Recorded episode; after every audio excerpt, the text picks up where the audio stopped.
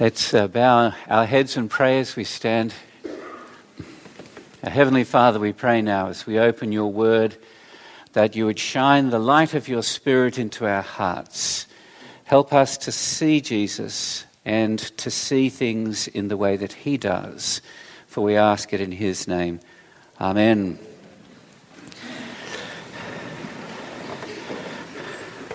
Well, now, if you're new with us, this is the time we put our bulletins down, we take up the Bible and turn back to the passage uh, Zoltan read for us in uh, Matthew chapter 9. Uh, welcome, great to have you. Thanksgiving, turkey, ham, fabulous. This is a great day for us as families. As you're turning to this passage on page 814, I'll just tell you that we have two sets of eyes we have outward eyes with which we see physical things, visible things. And the Bible says we have an inward set of eyes, as it were, by which we see spiritual things. We see God.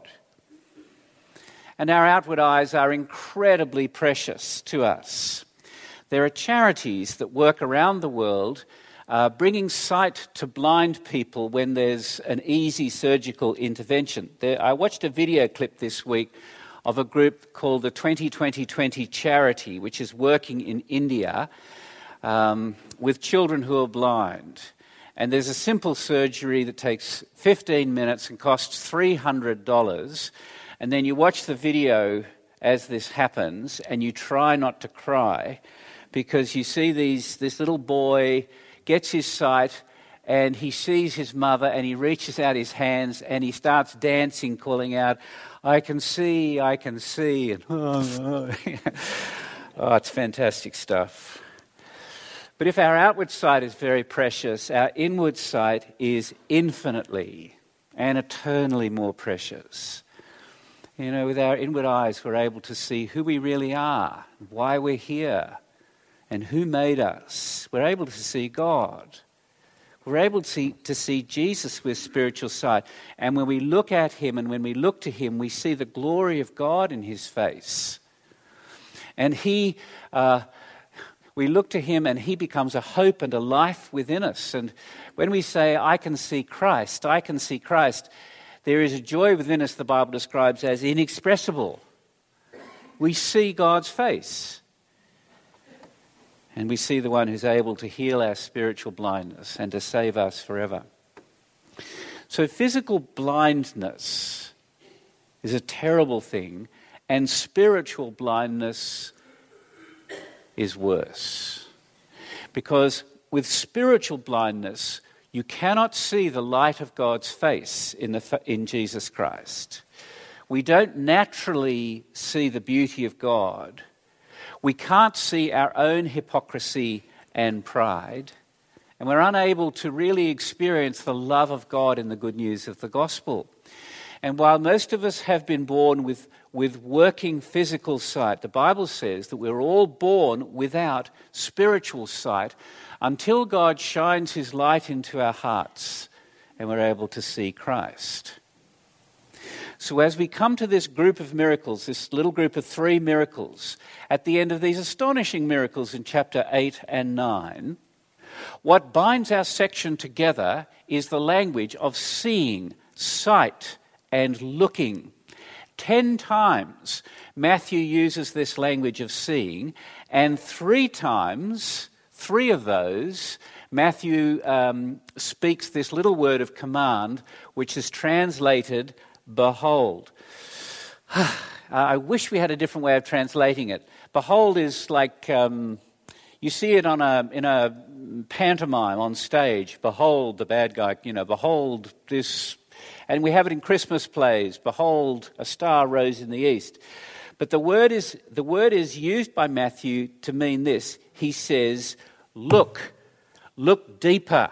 When he uses the word behold, he says, don't just look on the outside. Try and look with your spiritual eyes. Open your spiritual eyes to what's really happening beyond this astonishing event. Matthew wants to help us open our spiritual eyes. By looking at these miracles of Jesus, he's saying God can flood our hearts with light so that we can see ourselves and see him and see one another and see his love. He's writing this so that we would see Jesus Christ today, that we'd see our need for him. And of course, that doesn't happen automatically. It is possible to witness the miracles of Jesus. You can be there. You can get into a time machine and go back and watch the miracles at the hands of Jesus and still close your eyes to who he really is. And that's part of the tragedy of this passage, part of what happens here. So, Matthew helps us as we go right from the start. If you look at the beginning of verse 18, he wants to take us deeper. He says, Matthew says, while Jesus was saying these things to them, behold, first command, look deeper here. While he was saying these things, what was he saying? Well, last week, if you were here in the paragraph before, the followers of John the Baptist had come to Jesus. They had their doubts about Jesus, frankly. But Jesus was just a little bit too happy to be a Messiah. You know, having parties and eating a lot of food. They couldn't see it. And Jesus' response is he claims to be the bridegroom, the Old Testament picture of God. He says, I am God. And then he says in verse 17, I'm bringing something new beyond your human capacity. He says, New wine is not put into old wineskins. If it is, the skins burst and the wine is spilled and the skins are destroyed. New wine is put into fresh wineskins, and both are preserved. While he was saying these things, behold, see. So, what is just about to happen now is an illustration of the newness that Christ brings. He's, and this word newness, it's something entirely new. It's not just uh, the old thing made a little bit better, it's fresh, it's, uh, it's a different thing altogether. So I've got two points this morning, and the first one is this look at Jesus. very simple point. and it's verses 18 to 26. These two very familiar miracles, which are wrapped together as a sandwich. And they show us that Jesus has come to bring new life and new cleansing, which only God can give. So Matthew reports this double miracle, which is a picture of what he does, and he says, verse 18, look, look, look deeper. And we meet two women in extreme need. Two daughters. There's this lovely word used in the Greek to describe them. One has died, a little girl, and one is bleeding to death. And both of them are so socially, culturally, uh, in reality, beyond human help. And I want you to see with, with the tenderness with which Jesus deals with these two, with these two women. In verse 18, we immediately, after we're told to look, we immediately meet a ruler. And he comes and he kneels before Jesus. We don't know anything else about this person. We don't know if he believes Jesus is the son of David who can raise the dead. But he kneels in agony. He has suffered every parent's worst nightmare. He says, My young daughter has just died. Come lay your hand on her and she will live. He doesn't ask for healing. His daughter has gone beyond that. In deep distress, he asks Jesus to bring her back from beyond death, to give her another chance, to give her more years in this life so that she might grow up and become a woman and maybe even start her own family. And without a word, Jesus goes with her and our sympathies race ahead with Jesus to the house to see what he's going to do. And in verse 20, the whole action is interrupted as he's going. And we're told for a second time in verse 20, Behold, look, look more deeply. And this time it is a woman who's suffering something which in that culture would have been humiliating and isolating and gradually have taken her life. She's, she's suffering a discharge of blood. And under the Old Testament law, that meant she was excluded from worship. It meant that if anyone touched her or if anyone touched something she had touched, they would be unclean for at least a week. She was certainly unable to have children. And she has a kind of a superstitious view um, that if she touches Jesus, somehow something's going to make her well. It's a, a quasi magical view that if she marches up, if she somehow touches him, she'll suck the power up from him and she'll be made well. And so she sneaks up behind him and touches him. Just look at verse 22. The way Jesus deal with, deals with her is so kind. Jesus turned and seeing her, he said, Take heart, daughter. Your faith has made you well. And instantly the woman was made well. This is, let me, literally, it's be strong and brave, my precious daughter. It's not just daughter, it's a word that's um, got more tenderness and affection in it. He says, Be strong, my precious daughter. Your faith has saved you. And instantly she was saved. Uh, now, if you were here two weeks ago, you'll remember that this is a, almost an exact mirror of what Jesus said to the young man who was paralyzed, let down before him. You remember in verse 2? He says, Be brave, my son. And the word there is not just child, male child, it's like, Be brave, my darling, he says. Your sins are forgiven. It's fantastic. In both cases, he says to them, Be brave, take courage. Both of them have a kind of faith mixed with superstition and all sorts of other things. And in, mo- in both cases, Jesus uses the tenderest word he can possibly use, and in both cases, he strengthens and straightens their faith. And in both cases, he gives them something they don't ask for. He gives them something that you can see on the outside and something that you can only see with your spiritual eyes.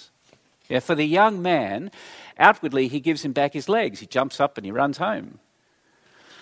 But inwardly he gives him the forgiveness of sins. And for this woman, outwardly he cures her and he gives her precious sight, this spiritual sight to see more deeply. That's why he focuses on her faith. And this word, your faith, has made you well, has cured you. It's the only time in Matthew's gospel that the word save is used for physical wellness. And Matthew is wanting us to see that Jesus means your faith saves you. It does more than just give you curing here. You know, I, this is so encouraging because her faith was full of superstitious misunderstanding, but Jesus loves it. He receives it and he strengthens it. It's the same with us. He loves it and He accepts our faith even when it's weak and wobbly and full of misunderstanding. You don't have to get things right to please Jesus in this sense, so long as your faith is in Him. You don't have to have perfect faith to please Him. Any movements in our heart toward Him, He sees. Any attempt to trust Him and to love Him, even if it's mixed with selfish and impure motives, He just delights to receive it and he cleanses it with his kindness and he makes it stronger and he makes it straighter so that we'll see that by faith in him we're saved. Isn't that great? But now he needs to hurry. The ruler's daughter has already died, and in those days the principle was uh, 24 hours, body needs to be in the ground. So when he arrives, the funeral's underway. Verse 24, he says to all the mourners, professional mourners, which you can still hire today in, um, in the Middle East, he says to them, Go away, the girl is not dead, but sleeping. and they laughed at him. This is a pretty confident thing to say with a dead body upstairs. Now, why does Jesus say this? He doesn't mean that the girl is in a coma and the family are mistaken in their diagnosis. He wants us to understand that he sees death in a completely different way. And he wants us to look at death through his eyes.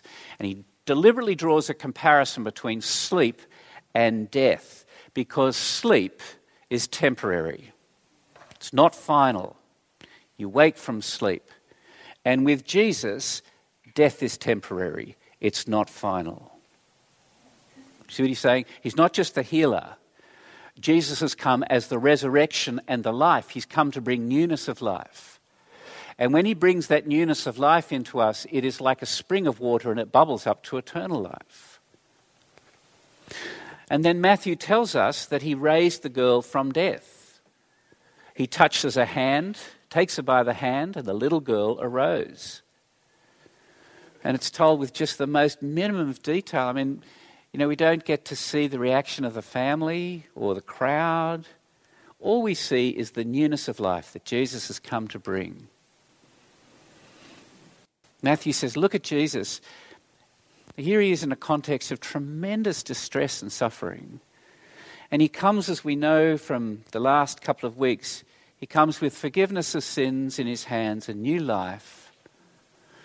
And what he promises for us is not just to raise us back into this life, to give us a few more years in this life so that we'll die again like this daughter obviously did, but to raise us to a new life, a new life that will go forever, a new life that lasts through death and moves on to the other side.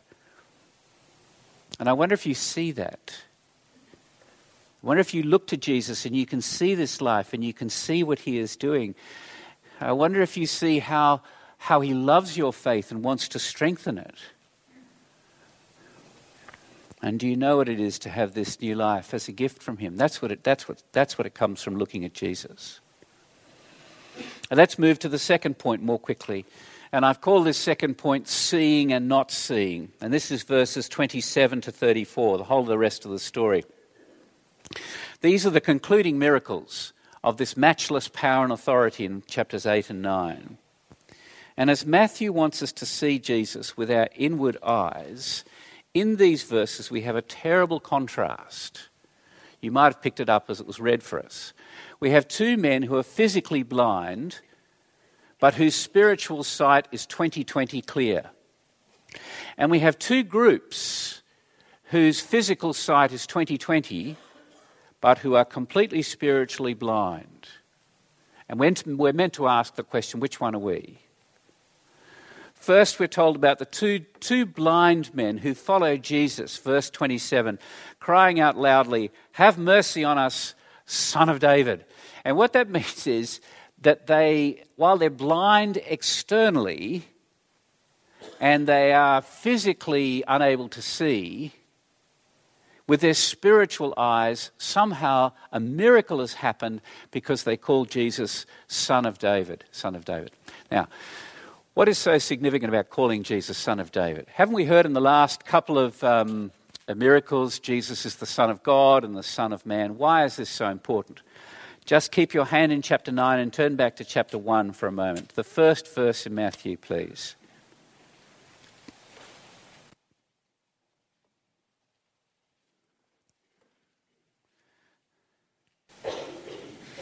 Matthew starts the book of the genealogy or Genesis, the book of the Genesis of Jesus Christ. What's the first thing Matthew wants us to know? The Son of David. Now, that may not mean a lot to you now, to us now, but to anyone familiar with the Old Testament, this was very big. Because the Son of David is the royal king who's promised in the Old Testament who will come and establish the eternal throne of God. He will gather up all the poor and the needy, and he will make a new creation. And the one miracle above every other miracle that the prophets single out this new son of David will do is he will bring sight to the blind. So in the prophet Isaiah, we read, When he comes, then the eyes of the blind will be opened and the ears of the deaf unstopped. Again, Isaiah, God speaking through um, the Son of David says, I will lead the blind in a way they do not know. In paths they have not known, I will guide them. I will turn the darkness before them into light and rough places into level ground. For to us a child is born, to us a son is given. I had a friend in Australia who uh, went blind, lost his sight due to diabetes. I used to visit him at work, and he loved to tease me about his blindness. I don't know if any of you got blind friends who do this. I found it very unsettling. He would use phrases deliberately use phrases with sight in them. So I'd walk in and he would say something like, I've been watching you. I've seen everything you do. I've got my eye on you. And um, I asked him about it one day, and he told me it was his way of dealing with the fact that it was impossible for him to regain his sight. And that is the usual way it is uh, if you lose your sight in this way. This miracle of giving sight to the blind has never before happened in the scriptures. This is the first time in the Bible the blind are given their sight. It is like the God of creation saying, Let there be light. They cannot see with their physical eyes, they have no light, but their, li- but their hearts are on fire and flooded with light because they're looking to Jesus. They see him as God's promised one, and all their hope is in him. And it's interesting, Jesus doesn't give them an answer, he doesn't heal them. They walk along the street, two blind men, and Jesus doesn't answer them, but he gets them to follow them into the house. And the reason is because inside the house, he wants to give them more than just their physical sight. And once inside, he says to them, verse 28, Do you believe that I am able to do this? It's the only time in the gospel Jesus calls for faith before he does the miracle. It's very, it's very important. He's concerned both uh, that they articulate their faith, and their faith is in Him, not just in the power to do something. And when they answer positively, we read verse 29 He touched their eyes, saying, According to your faith be it done for you. And their eyes were opened. And it's a bit hard to translate, but uh, according to your faith, let there be a Genesis, he says. Like the first words God spoke in the Bible, let there, let there be light, and there was light. And now, light and colour, physical light and physical colour, flood their eyes for the first time. And they experience outwardly what they've been experiencing inwardly. And they know for a certain that Jesus Christ is the light of the world, God's royal ruler. That the kingdom of heaven has come and that the new life is one of seeing things you've never seen before. And he says to them, Don't, don't spread the news about this, but they don't obey. I think um, we should completely change our evangelistic plan at St. John's. We should say to each other, Don't, don't tell anyone about Jesus. See how that goes. Um, no, no, I think he says it here because he doesn't want to reveal publicly that he's God's eternal king, because when that becomes clearer, the authorities crucify him.